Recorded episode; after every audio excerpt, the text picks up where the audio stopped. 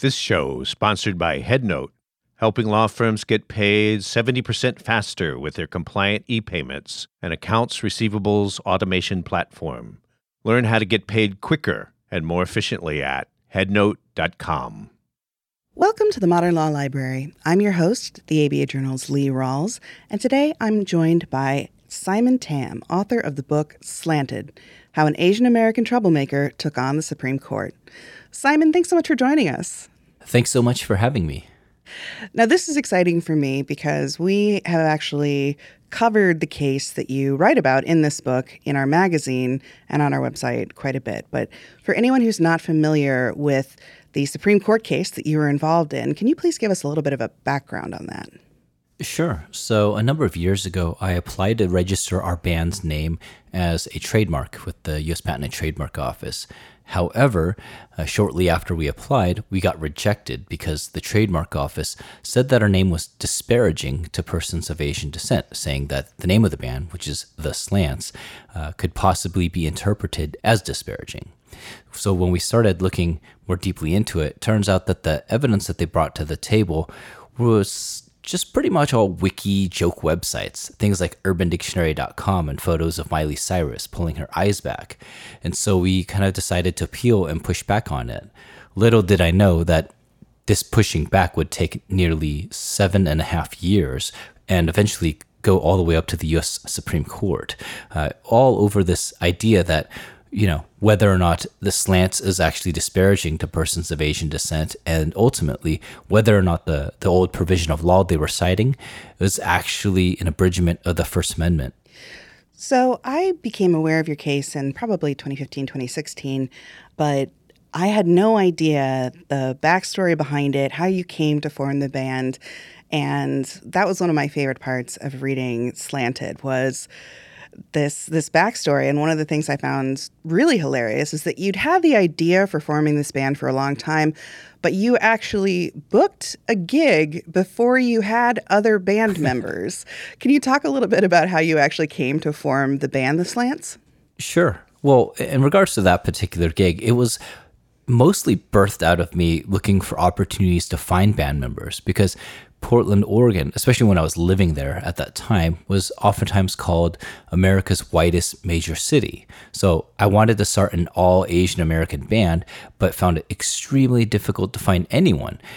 However, one day I was invited to actually attend an anime convention. And when I went there, I thought, there's gonna be all kinds of Asian people here. It turns out it was just a bunch of geeky white kids who are obsessed with Asian culture, which gave me the idea that, you know what, I'm just gonna go home and write them and see what happens. And so I, I wrote the convention saying that I had a band, which obviously I didn't. It was just me. And, uh, you know, I created a MySpace page and used photos of my favorite actors from different Hong Kong films to like kind of get my foot in the door.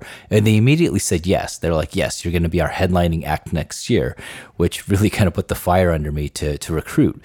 And so I used a combination of Craigslist, uh, posting flyers in Asian supermarkets and just kind of working the internet as much as I could until I finally had enough people to actually put together that band. Um, just about two and a half months before that anime convention popped up again. So it ended up working out okay. We even had a couple of shows to kind of work through any kinds of hiccups on, on stage first before we took the stage at this major anime convention. So now let's come to the actual name of the band. What came first? The the band that you finally assembled, the idea to start the band, the name the slants. How did you find that name and think, you know what? Yes, that's going to be our name. We're going to reclaim that.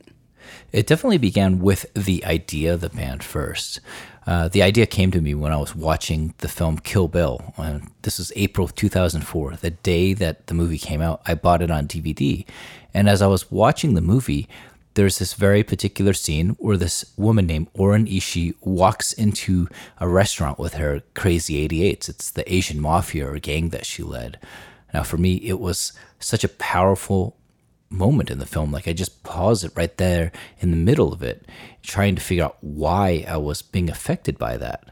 And that's when I realized that it was the first time I had ever seen an American produced film that showed Asians as cool, confident, and sexy. And then I thought, you know, if Hollywood is bad, well, the music industry is far worse. And so that's where the idea was really birthed. But, you know, for anyone who wants to start a band, like it's almost band 101. You got to have a name. And so I started asking all of my friends in Portland, what's something you think all Asian people have in common? And of course, they would immediately say slanted eyes. And for me, I thought this was really interesting because, you know, it was these facial features, these these eyes that I have that got me beat up again and again at school. It made me filled with shame. And since I knew Asians are the most bullied group in America, that I couldn't possibly be alone in this. So why not change it and, and make it a statement of empowerment instead? And that's where the idea for the slants is born. I was like, you know, we could sing about our perspective or our slant on life of what it's like to be people of color, all while we reappropriate this kind of outdated, like, idea or stereotype that we all have slanted eyes. So, one of the themes I hear you saying in that, and definitely it comes through in the book, is that while you love music, you love the music, you love at least parts of life as a, a touring musician, behind this was also this activist agenda, this this social agenda, the idea that you wanted to make a difference in society. How do you think your journey through the bands and you know ending up as one of the names in this really famous Supreme Court case? What's your journey been like from hey i'm going to start this band. Hopefully it's going to help some bullied asian kids to today in 2019 I mean, I would really say it was uh, desultory and totally random charity. I mean, from like an outside perspective, I I just wanted to start a band to provide representation. I'd never kind of came in at this with this intention of being this social political act, but very quickly after starting the band, I would get handwritten letters sent to me from kids throughout the country saying, Thank you. Thank you for existing. Thank you for sharing your stories of being bullied and, and for showing me that I could be much more than I thought. And when that started happening, it was like this light came on. I realized that you know, we were going to be judged by this, whether we wanted it or not. We needed to be held accountable for our actions. So that's when I really started getting involved with social justice work. I started enrolling in classes on counseling because, you know, we were talking to kids that were dealing with actual trauma and we started just kind of getting involved with a number of organizations wherever we could find wherever we could use our platform or our name to kind of drive attention or energy into a cause I, I, just would kind of stumble into various causes and would would go ahead and do that. Of course this kind of culminated with the fact that we got rejected for our trademark by the government we were already doing all this work in our community. But when the trademark office said, no, your name is disparaging to persons of Asian descent, and no, we don't need to talk to a single Asian American to make that decision for you, we know better than your community. Our community really stepped it up at that point and really kind of worked with us in all kinds of interesting ways to incorporate our work and our message and our music into the things that they were doing. So, I mean, even though I didn't intend on doing all this from from the beginning, I, I, guess if you look at it from this kind of bigger picture view, it was almost like it was destined to happen because the idea of starting an Asian American band in of itself is a form of activism. I believe it's a declaration, it's a statement. And when you do stuff like that, the world will react in all number of ways. And so one can choose whether to continue pursuing that and finding ways to incorporate ideas of justice and the values of compassion empowerment, or we could walk away. And for me, I decided to to stick with it. I definitely want to get back to talking about the nonprofit work that you guys are doing.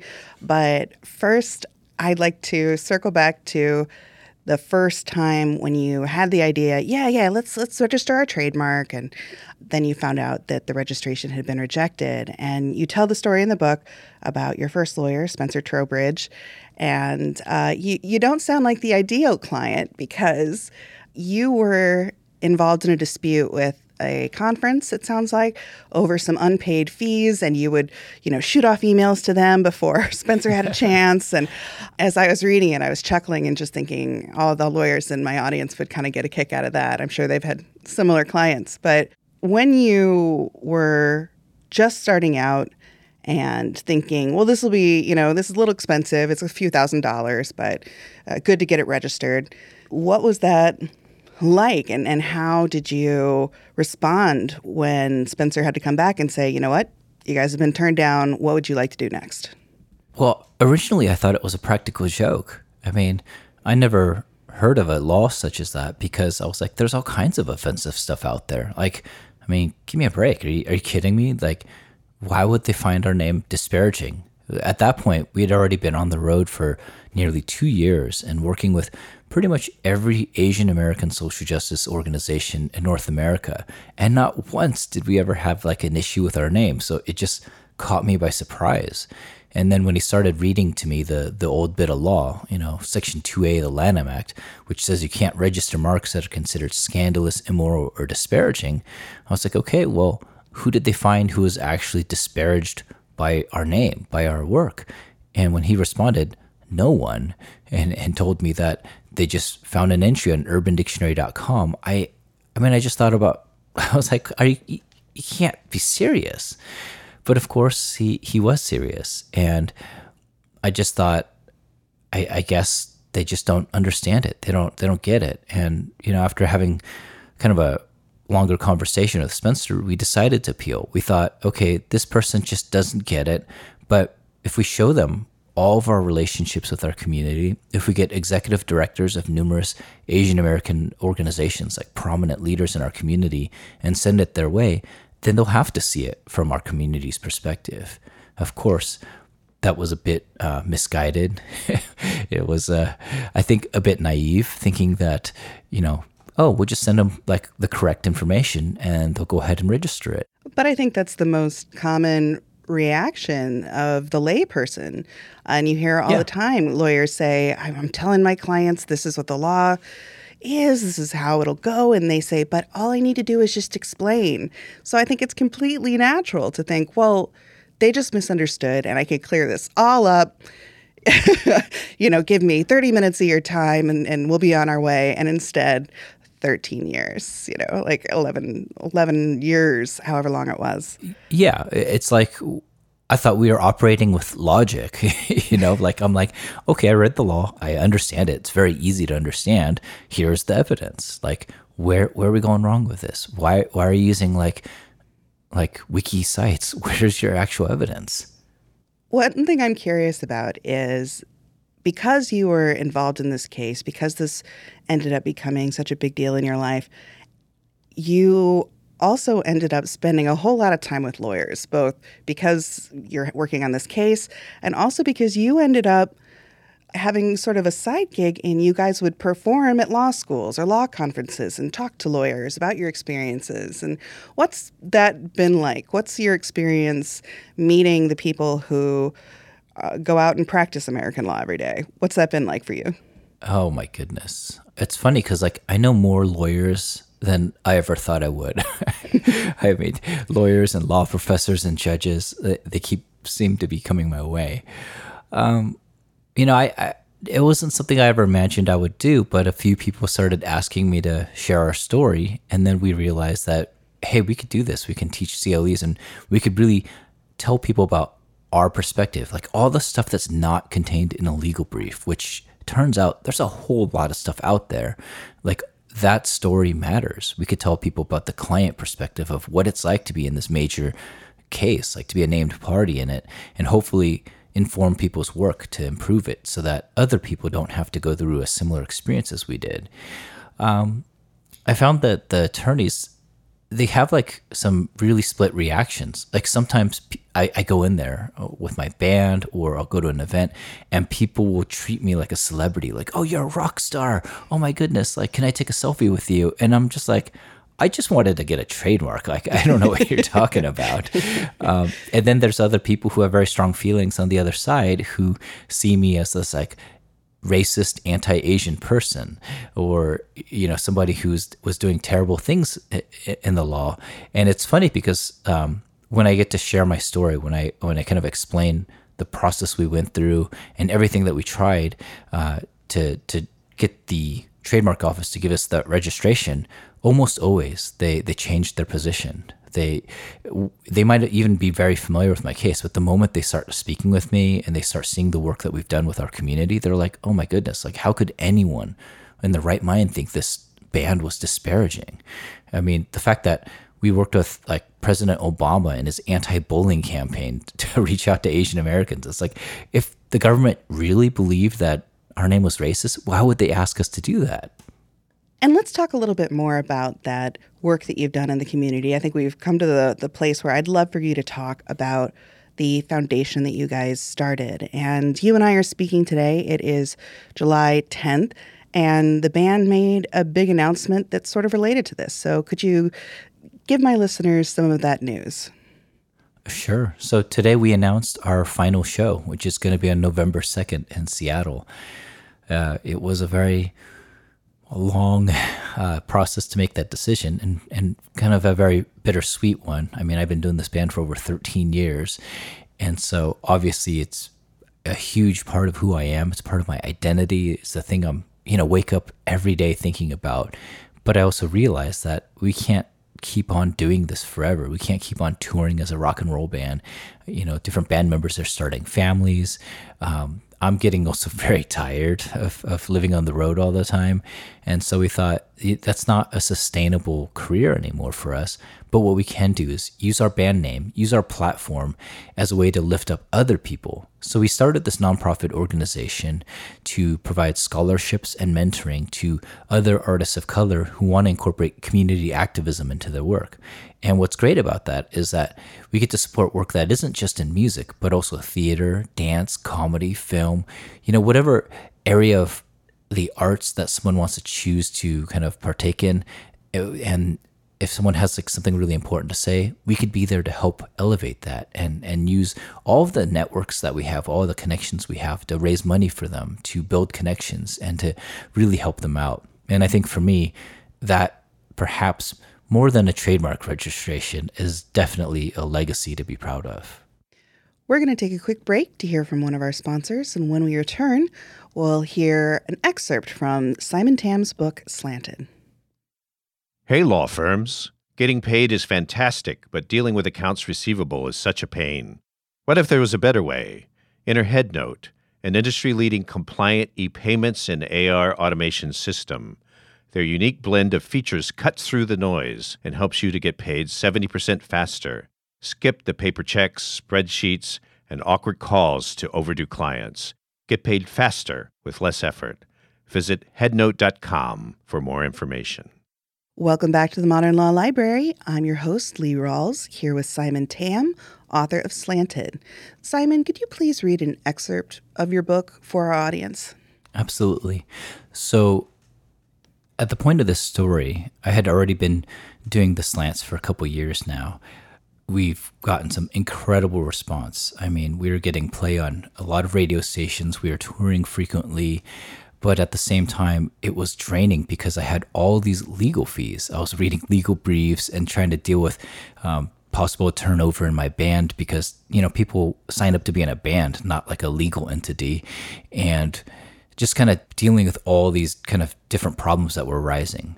Well, around that time period, because we were in the news so much, a major record label reached out to me. And not just like any label, but like it was the label I dreamt of being since I was a little kid. Like, I actually wrote to them when I was nine years old, asking for the mailing address of one of my favorite bass players because I wanted to tell him that I wanted to play bass because of him. And so when they reached out to me, it was like, unbelievable. I mean, I thought I thought we just like won the the Powerball. But the problem is when we sat down, when I met with the rep and they handed me the contract, it came with this clause. The the clause was that they wanted us to replace our lead singer. And the deal was pretty much contingent on this, this multi-million dollar deal on the fact that we needed to replace our Asian lead singer with someone who was white. So in this scene, I'm, I'm staring at the contract, and, and this is uh, where it is. I looked at the contract in my hands and looked back up at him. It was almost like he was reading me. He chose his next words carefully. I know this is your dream, a dream you've had your entire life. I've heard you talk about it in interviews. You could do something amazing for your community, but on a much bigger scale. Don't you want to be able to take care of your family? If you sign this, your parents could retire right now. You could take care of them, and they wouldn't have to work ever again. I started thinking about everything that I owed my parents. Each of them worked so hard their entire lives. My dad had been working two jobs since the age of 11. I remember that they let me drop out of college to tour in a punk band just because they wanted to see me happy. My mind flickered to the many nonprofit organizations and causes that I cared about. I could do a lot of good with this. I could take care of my band, even Aaron, my lead singer, by giving him a huge share, even if he wasn't in the band. I'm pretty sure he wouldn't mind receiving royalty checks for the rest of his life. But then, my mind drifted back to the letters I received from Asian American kids who wrote me in those early years, thanking us for our work. I started the band because of representation, because I was tired of watching Hollywood whitewashed roles and what that meant for people of color. I wanted to create an opportunity for Asian American musicians to be their whole selves, to live their values without compromise. My parents wanted me to be a doctor. Instead, I got into rock and roll. They wanted security and stability. I wanted social change. But when I thought about what kind of person they wanted me to be, regardless of vocation, I knew the answer. They wanted me to be a man of values, one who followed his heart. I stared intently across the table as I firmly held the papers in my hands. Yo, that's racist, and you're wrong. I'm to prove you wrong one day. I tore the contract in half, stood up, and walked out. Yeah, that was that was quite the scene as I was reading the book. I may have punched the air a little bit on your behalf. Um, when you were writing this, you know, this is a memoir. Obviously, probably most people come to it because of the court case, but your life is not just about a court case. How did you decide what you wanted to include in this story to give people really a feel for not just, okay, this is how the court case went, but also your own life. Well, when I started thinking about the story, and of course, it, it, kind of wraps around that journey to the Supreme Court, I started thinking, like, what's that story actually about? Like, what are the themes that are really there? And I realized it's really about dignity, it's about this ability to make a choice but it's also about identity, like the power of being able to choose something like your own name or how you identify yourself and what that meant. And as I started thinking about my my life, I realized that I didn't always have the opportunity to choose my identity. And it, it wasn't until in recent years that I really kind of adopted this identity of being an activist. And so I wanted to have a story that wrapped in all those kind of bigger ideas. So for people who are like not trademark geeks, people who didn't really know the court case, they would still find something in that as well. Because I think for everybody who's living on this planet, we all can connect with this inherent idea of like identity as dignity. And for the many lawyers and law students and, and people working in that area that I speak with uh, on an annual basis, I wanted them to see their work through a different lens. Like, it didn't matter if they're just shuffling paperwork or maybe representing someone, yeah, even at the Supreme Court. I wanted them to see their clients as something more than just a case, more than just a legal brief or someone to represent. I wanted them to realize that when people get dragged into major court battles, they bring their whole selves, whether they want it or not. It's not just like a financial drain in terms of legal costs, it's also a cost of time. I mean, I spent almost a quarter of my life in court, and I didn't even commit a crime. And it also was an emotional drain. I mean, my parents were constantly worried about me because it was just weighing on me all the time. And I couldn't even, you know, I had, I felt like I was living under a microscope. Those are things that many people don't think about when they just carelessly write an article about someone who's in a court case or when a, a lawyer or lawyers might frivolously talk about a case. I mean, it, it's funny because it's been over two years now, and I still get articles popping up in my feed all the time about my band and our court case, and they all still say that, uh, or many of them say that I'm the lead singer of the band, and I'm like, I've never been the lead singer. Like one quick search on Google, and you could find this out very quickly, but they just print it anyways because they assume that, or they'll just print the like include this idea that oh well the reason why the trademark office rejected the trademark was because the slants are disparaging because people were offended by the name and i'm like that's careless because not a single person was offended by our name. like they they rejected it because they thought it might be offensive, they might be disparaging, and that's a huge difference, especially when one is already engaged in like nonprofit work or anti-racism work. To have accusations with the weight of the U.S. government behind it that I'm racist towards my community, that means something, and I want people to think more deeply about like what words mean, what the weight of those words might be when you talk about, you know, this is a quarter of your life and you're spending it in court, I really wanted for you as a reader to have a moment where it was basically Mr. Smith goes to Washington and you got to yeah. get up in front of the Supreme Court and pound your fist on a table. But that wasn't what it was like. What was it actually like to attend the arguments of your case at the Supreme Court? I, I mean, I will say I grew up watching courtroom dramas. And I dreamt of that, you know, things like you can't handle the truth, or like I could bring in some kind of dramatic thing. But the irony is that I was fighting for freedom of speech, and in that courtroom, I couldn't say a thing. I had to sit there and be silent. And what I thought was kind of weird is that even though they were using my name and you, they were using the name of my band throughout the oral arguments, most of the time I felt invisible. I felt like you're talking about a band that is offensive to my community. That's not the band I know. That's not me. Like, we partner up with organizations all across this country to lift them up. I don't know who you're talking about. And so it was, I. it just felt so disconnected from everything. And you weren't even guaranteed a seat at those oral arguments, were you? No, no. Uh, for for many months leading up to the oral arguments, I thought our band would have to sit out on the street all night and wait in line like everybody else to try and get in. It wasn't until maybe two weeks beforehand that our attorneys confirmed that they could get us like tickets. Our, our name would essentially be on the list to to go in. But up right up until that point, I was ready to do it. I was like, okay, we'll go there with sleeping bags and we'll just wait out. I mean, it's like winter in DC, so it was not going to be pleasant, but we would make the most of it. Uh, thankfully, we could go in. But even while we were in there, it wasn't like I could sit anywhere near my attorneys. Like they have these two tables where the different sides are arguing from, and behind them are rows and rows of seats for members of the court or people who kind of essentially paid to be a member of the court. Behind that are all the pews where everybody else could sit. And in that section, in the second row of that section, that's where they placed me.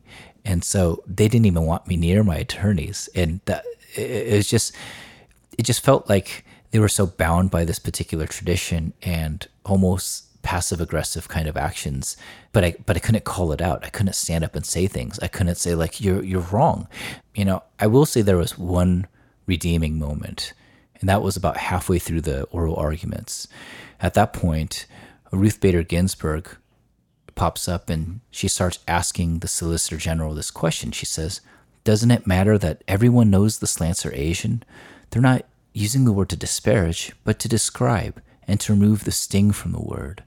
And I remember thinking, like, yo, I think I'm in love with the Supreme Court justice.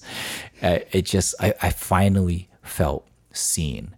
But the government's attorney, his response was, well, we found a lot of article on the internet that suggested otherwise. And I wanted to get up and scream, no, no, you're talking about urbandictionary.com, where you're talking about the fact that the trademark office decided to use the language and rhetoric of a white supremacist website instead of listening to our community on the issue. But of course, I couldn't say anything. We had to just let that stand as if that were inherently true.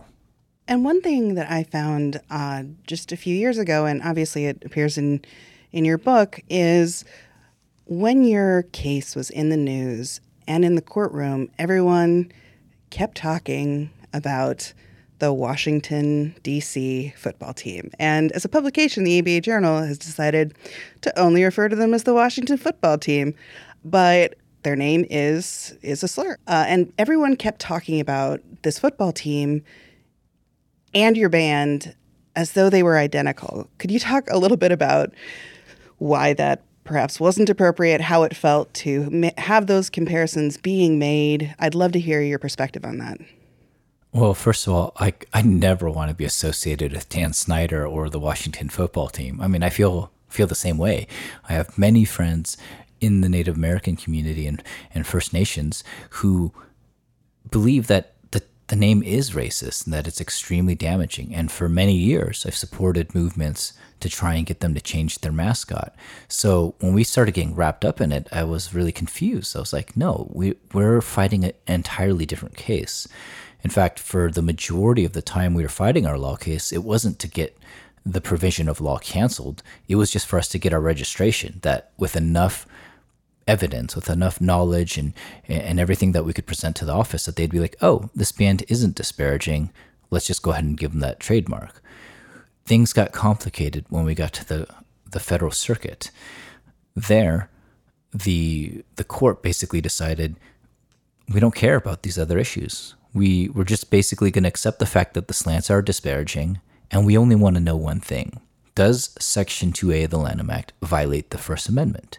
And of course, there we argued that, yeah, yeah, we, we do believe that it's viewpoint discrimination, that it chills speech, that, you know, when you have something like the First Amendment, you can't have a law like this. Of course, when we started actually winning, at that point, people started getting nervous because they thought, well, if the slants win, that means Dan Snyder's going to win as well because they were having their trademark registrations on hold for for a little bit because they were going through litigation on whether their team name could be canceled or not under this this old bit of law.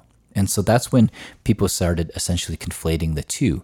And you know, when we went at the Supreme Court, I would say a good chunk of the headlines, at least 50%, did not even name our band. They just say that the Washington football team or touchdown for Dan Snyder, or all they talked about was a football team winning at the court, even though they didn't show up. They weren't being argued at the court at all.